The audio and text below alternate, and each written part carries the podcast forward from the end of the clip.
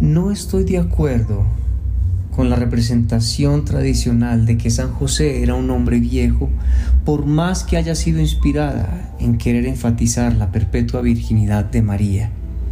Lo veo como un hombre joven y fuerte, quizás unos años mayor que Nuestra Señora, pero en la plenitud de su vida y trabajo.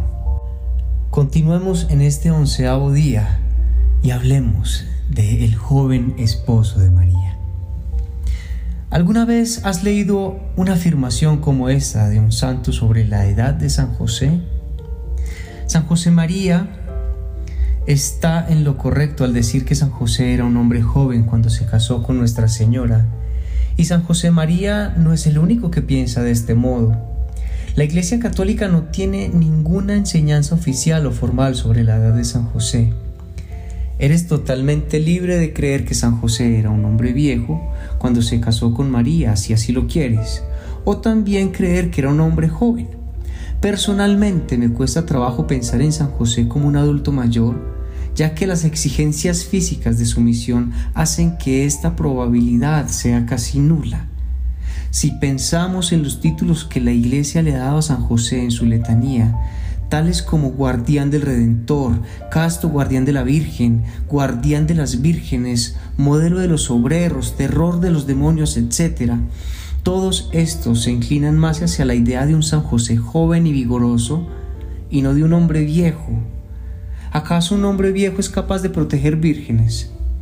¿Puede un adulto mayor ser modelo de obreros? Para ser guardián se requiere mucha fortaleza para ser obreros hay que tener salud. ¿Puede un hombre viejo hacer estas cosas? Como dijo la Madre Angélica, los hombres viejos no caminan a Egipto y tampoco pueden ser guardianes porque necesitan agilidad y fortaleza. Por supuesto, nada de esto implica que los adultos mayores no tengan una moral alta. El mundo está lleno de incontables adultos mayores que son virtuosos, sabios, santos. Sin embargo, por lo regular, no se distinguen por sus capacidades físicas para desarrollar el tipo de cosas que San José necesitaba hacer por la Sagrada Familia. Entonces, ¿Por qué durante siglos la mayoría de las obras de arte han representado a San José como un hombre entrado en años? La respuesta más articulada a esta pregunta la proporciona el venerable Fulton Sheen diciendo, ¿era San José viejo o joven? La mayoría de las estatuas y representaciones de San José que vemos actualmente son de un hombre viejo con una barba gris que protegió a María y su voto con desapego que podría parecerse al de un doctor que levanta un bebé en una guardería. Por supuesto que no tenemos ninguna evidencia histórica sobre la edad de San José. Algunos relatos apócrifos lo describen como un hombre viejo y después del siglo IV los padres de la iglesia siguieron esta leyenda casi de manera rigurosa. Pero al investigar por qué el arte cristiano tuvo que representar a San José como una persona mayor, se descubre que se hizo con la intención de salvaguardar la virginidad de María y de alguna manera avanzó sigilosamente la suposición de que la serenidad era un mejor protector de la virginidad que la adolescencia. Por lo tanto, el arte inconscientemente representó a un esposo casto y puro más por su edad que por sus virtudes. Sin embargo, esto es tanto como asumir que la mejor forma de demostrar que un hombre jamás volverá a robar es representándolo sin manos. Pero más allá de esto, representar a San José como un hombre viejo significa que le quedaba poca energía vital, en vez de un hombre que ha tenido esa energía que la supo manejar para mayor gloria de Dios y sus santos propósitos. Hacer que José se vea como un hombre puro solo porque su carne ha envejecido es tanto como glorificar un arroyo en las montañas que ya está seco. La iglesia no ordenaría el sacerdocio a un hombre que no esté en plenitud de sus potencias vitales.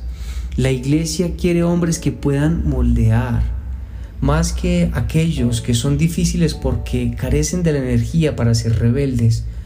No debería ser diferente con respecto a Dios.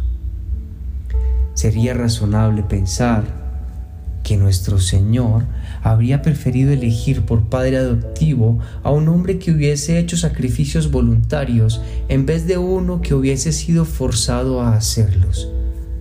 Existe además el hecho histórico de que los judíos desaprobaban un matrimonio desproporcionado, lo que Shakespeare llamaba craft aged and youth, edad avanzada y juvenil. El Talmud admite un matrimonio desproporcionado solo para viudos o viudas. Finalmente, parecería algo improbable que Dios hubiese vinculado a un hombre viejo con una madre joven de unos 16 o 17 años de edad. Si Él no desestimó en entregar a su madre a un joven, Juan, al pie de la cruz, ¿por qué le habría designado un hombre viejo estando en el pesebre? El amor de una mujer siempre determina la forma en que un hombre ama. Ella es la silenciosa educadora de sus facultades viriles. En virtud de que María es lo que podría llamarse una virginizadora tanto de hombres como mujeres jóvenes, y la más grande inspiración de pureza cristiana, no sería lógico que hubiese comenzado por inspirar y virginizar al primer joven que quizás conoció en toda su vida, José el Justo, María habría obtenido su primera conquista, no disminuyendo la facultad de José para amar, sino elevándola, y en su propio esposo, el hombre, que era hombre en todo el sentido, y no un simple guardián senil.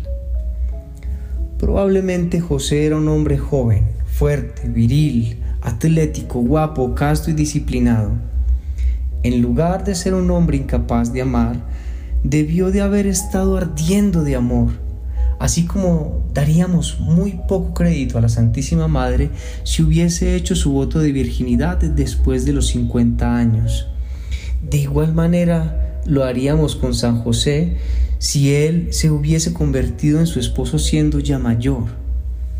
En aquellos días, las chicas jóvenes como María hacían votos para amar únicamente a Dios y también lo hacían los hombres, de entre los que José era uno tan prominente como para que se le conociera como justo.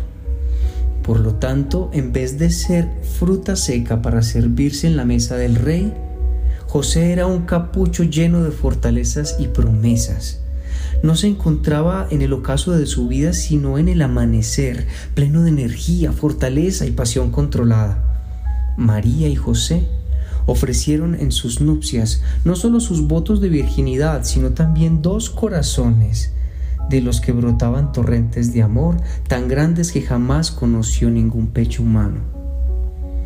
Cuanto más hermosa se torna María y José al mirar en sus vidas lo que se podría denominar el primer romance divino. Ningún corazón humano es movido por el amor del viejo o por el joven, pero ¿quién no se siente movido por el amor del joven por el joven?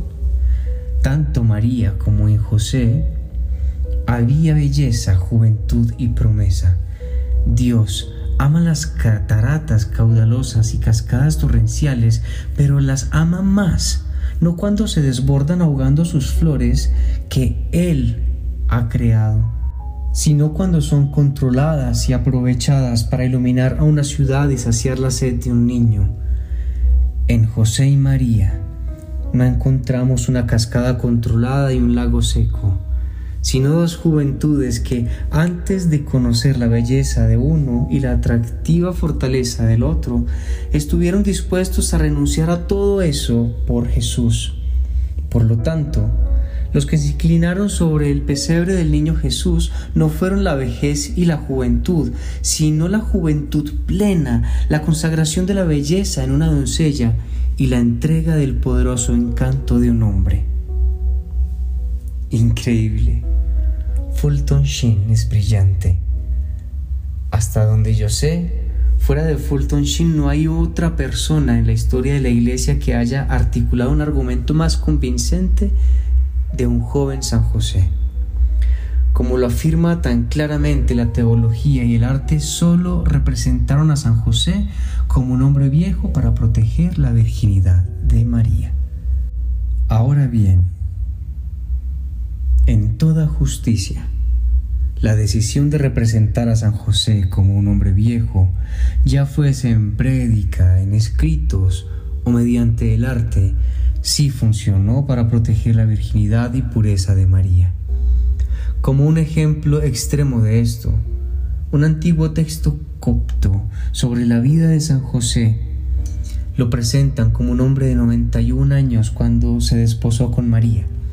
Sin embargo, todos los historiadores y teólogos reconocen que las fuentes para representar a San José como un hombre viejo provienen de documentos apócrifos, es decir, no canónicos. El hecho de haber confiado en escritos apócrifos para ofrecer una edad de San José, produjo que se le representara como un hombre ya entrado en años, disminuyendo sus grandes virtudes, importancia y grandeza en las mentes de los cristianos. No es de extrañar que tan pocas personas hayan puesto atención en San José a lo largo de los siglos cuál fue el drástico efecto de tener este tipo de acercamiento con San José? Que al día de hoy raramente se incluye a San José en las clases que se imparten en los seminarios sobre Cristología, Mariología, Soteriología o Eclesiología, de tal forma que el hombre universalmente aclamado como el más amoroso, justo, casto, prudente, valiente, obediente y fiel que haya vivido jamás, ni siquiera es mencionado en las clases de virtudes teológicas o morales. ¿Eso necesita cambiar? Hay que agradecer a Dios la sabiduría y reflexiones de personas como José María Escribá, la Madre Angélica y el venerable Fulton Sheen. La iglesia necesita volver a presentar a sus hijos una imagen de San José que sea fuerte, masculina y joven. La constante presentación de San José como un hombre viejo ha deformado severamente nuestra comprensión del más grande santo, después de María, que haya caminado sobre la tierra. Es hora de recuperar a San José, pero no hay que tomar esto de una forma equivocada. El Señor ama a los ancianos. Dios ama los años de duro trabajo, servicio, generosa dedicación y sacrificios de amor de un hombre. Las sociedades tranquilas, justas y pacíficas se sostienen en los fundamentos que establecieron los ancianos. Sin embargo, esos hombres construyeron los cimientos y pilares de la civilización cuando eran jóvenes y no viejos. Del mismo modo, los años formativos de Jesucristo fueron amorosamente gobernados por un padre joven y fuerte llamado José. Fue este incansable, amoroso y virtuoso Padre quien estableció los fundamentos para el crecimiento y desarrollo humano de Jesucristo. Si bien no hay duda de que cualquier adulto mayor es tan capaz de la santidad como cualquier joven, se necesita un padre joven, fuerte, para enseñarle a un niño cómo manejar el hacha, trabajar con madera, segar leña, caminar grandes distancias y ganarse la vida con el sudor de su frente. Si las princesas terrenas consideran un asunto de la mayor importancia seleccionar cuidadosamente un tutor adecuado para sus hijos, Piensa si el Dios eterno, en su omnipotencia y sabiduría, no habría elegido al hombre más perfecto de su creación, a San José, para ser el guardián de su divino y más glorioso Hijo, el príncipe del cielo y de la tierra. El beato Guillermo José Chaminad hace eco de una idea semejante pero mirando la condición masculina de San José desde la perspectiva de su matrimonio con Nuestra Señora, y escribe, si Dios te hubiese encomendado la honrosa tarea de elegir entre los reyes un esposo para la Santísima Virgen María, ¿no le habrías elegido a la mente más grandiosa del mundo? Y si te hubiese dado la orden de elegir a uno de los santos, ¿no le habrías escogido al mayor santo que jamás hubiese caminado sobre la tierra? Ahora, ¿crees que el Espíritu Santo, que es el autor de este matrimonio divino, estaría menos interesado que tú de proveerle a la Virgen un esposo adecuado a sus méritos? Tiene mucho sentido, ¿verdad? Claro que sí. San José fue el amoroso esposo de María, no un esposo retirado, incapaz de trabajos manuales y largas travesías a pie. San José era conocido por todos en Nazaret como el padre de Jesús, no el abuelo de Jesús. Como padre de Jesús, San José no solo defendió celosamente y protegió a su hijo amado, sino que lo sacrificó todo, hasta los placeres del amor conyugal para llevar a cabo su misión de guardián de la Virgen y guardián del Redentor. Por cierto, cuando los pontífices y santos se refieren a San José como guardián, el significado va más allá de un simple legalismo. Significa protector paternal y viril. Un guardián es una persona fuerte no solo de mente y corazón, sino también físicamente. San Juan Henry Newman habló de la custodia de San José de la siguiente manera.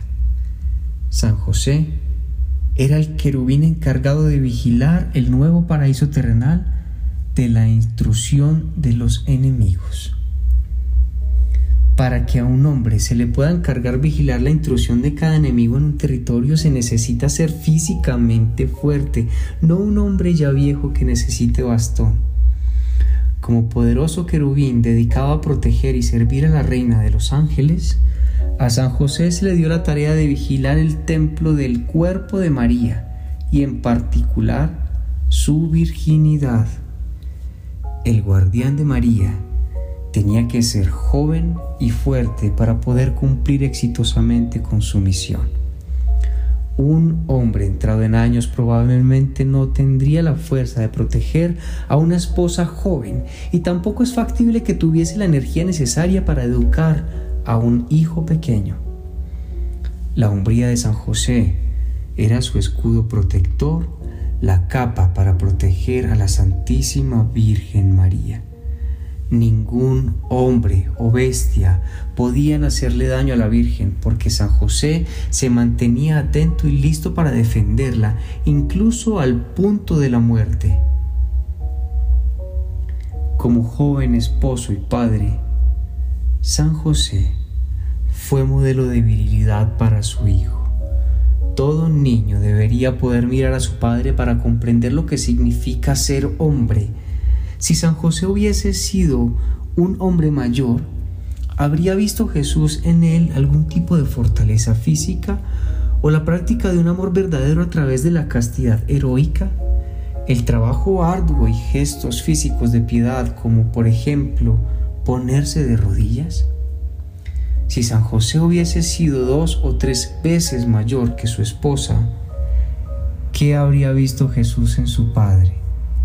Si estas vespertinas y olvidos frecuentes. Repito, no hay nada de malo con la edad avanzada. Hacerse viejo es parte de la vida del hombre. El mismo José avanzó en años conforme pasó la vida, como suele suceder con todos los hombres.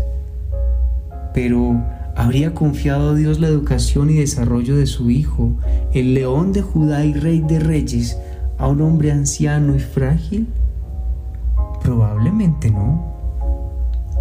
Lo que la iglesia y el mundo pueden aprender de una descripción más juvenil de San José, especialmente en la teología, la predicación, la literatura y el arte, es que los hombres jóvenes pueden ser castos, heroicos y santos, y sin duda la iglesia cuenta con incontables ejemplos de jóvenes que se mantuvieron castos y puros por el reino de los cielos.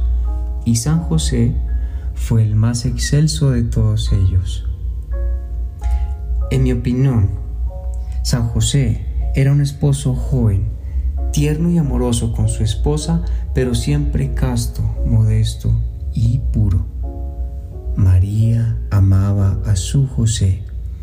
Su amor masculino por ella era fuerte y siempre controlado por la razón y la fe. Sus facultades viriles, que mantenía siempre restringidas al servicio de la voluntad de Dios, lo hizo el esposo y padre más virtuoso que haya caminado sobre esta tierra. Ninguna mujer ha tenido jamás un esposo más virtuoso que San José. En conclusión, ¿qué puedes ganar de estas reflexiones sobre San José? ¿Estás obligado a creer que San José era joven? Por supuesto que no, pero al menos comprendes sobre la base de las exigencias físicas que inevitablemente habría requerido su misión ¿Por qué tiene más sentido que San José haya sido un hombre joven y no un anciano cuando se casó con Nuestra Señora?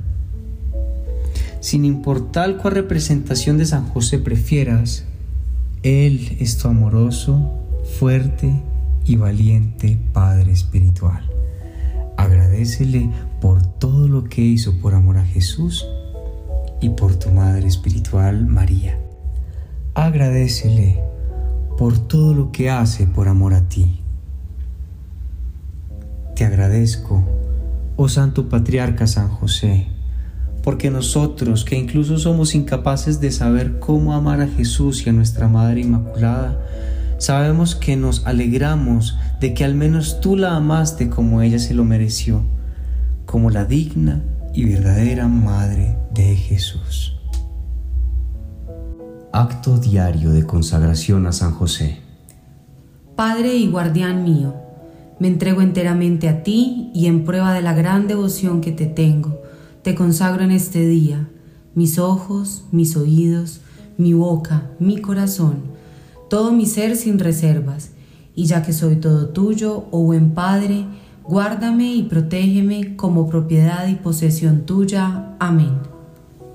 Oh querido San José, me consagro a tu honor y me entrego a ti para que siempre seas mi Padre, mi protector y mi guía en el camino de la salvación. Obtén para mí mayor pureza de corazón y un amor ferviente por la vida interior. Que con tu ejemplo pueda hacerlo todo para mayor gloria de Dios en unión con el Sagrado Corazón de Jesús y el Inmaculado Corazón de María. Oh bendito San José, ruega por mí para que pueda tener parte en la paz y la alegría de tu santa muerte. Amén. San José, esposo de María, Padre Virginal de Jesús y mi Padre Espiritual, me consagro enteramente a ti, abrazo amorosamente tu paternidad y me refugio bajo tu sagrado manto paternal. Ayúdame hoy a rezar y ser virtuoso. Instrúyeme en la sabiduría de los santos Protégeme de los engaños del enemigo. Ayúdame a no pecar. Y si hoy expirara mi último aliento, quédate a mi lado y llévame al cielo con Jesús y María. Amén. En el nombre del Padre, del Hijo y del Espíritu Santo.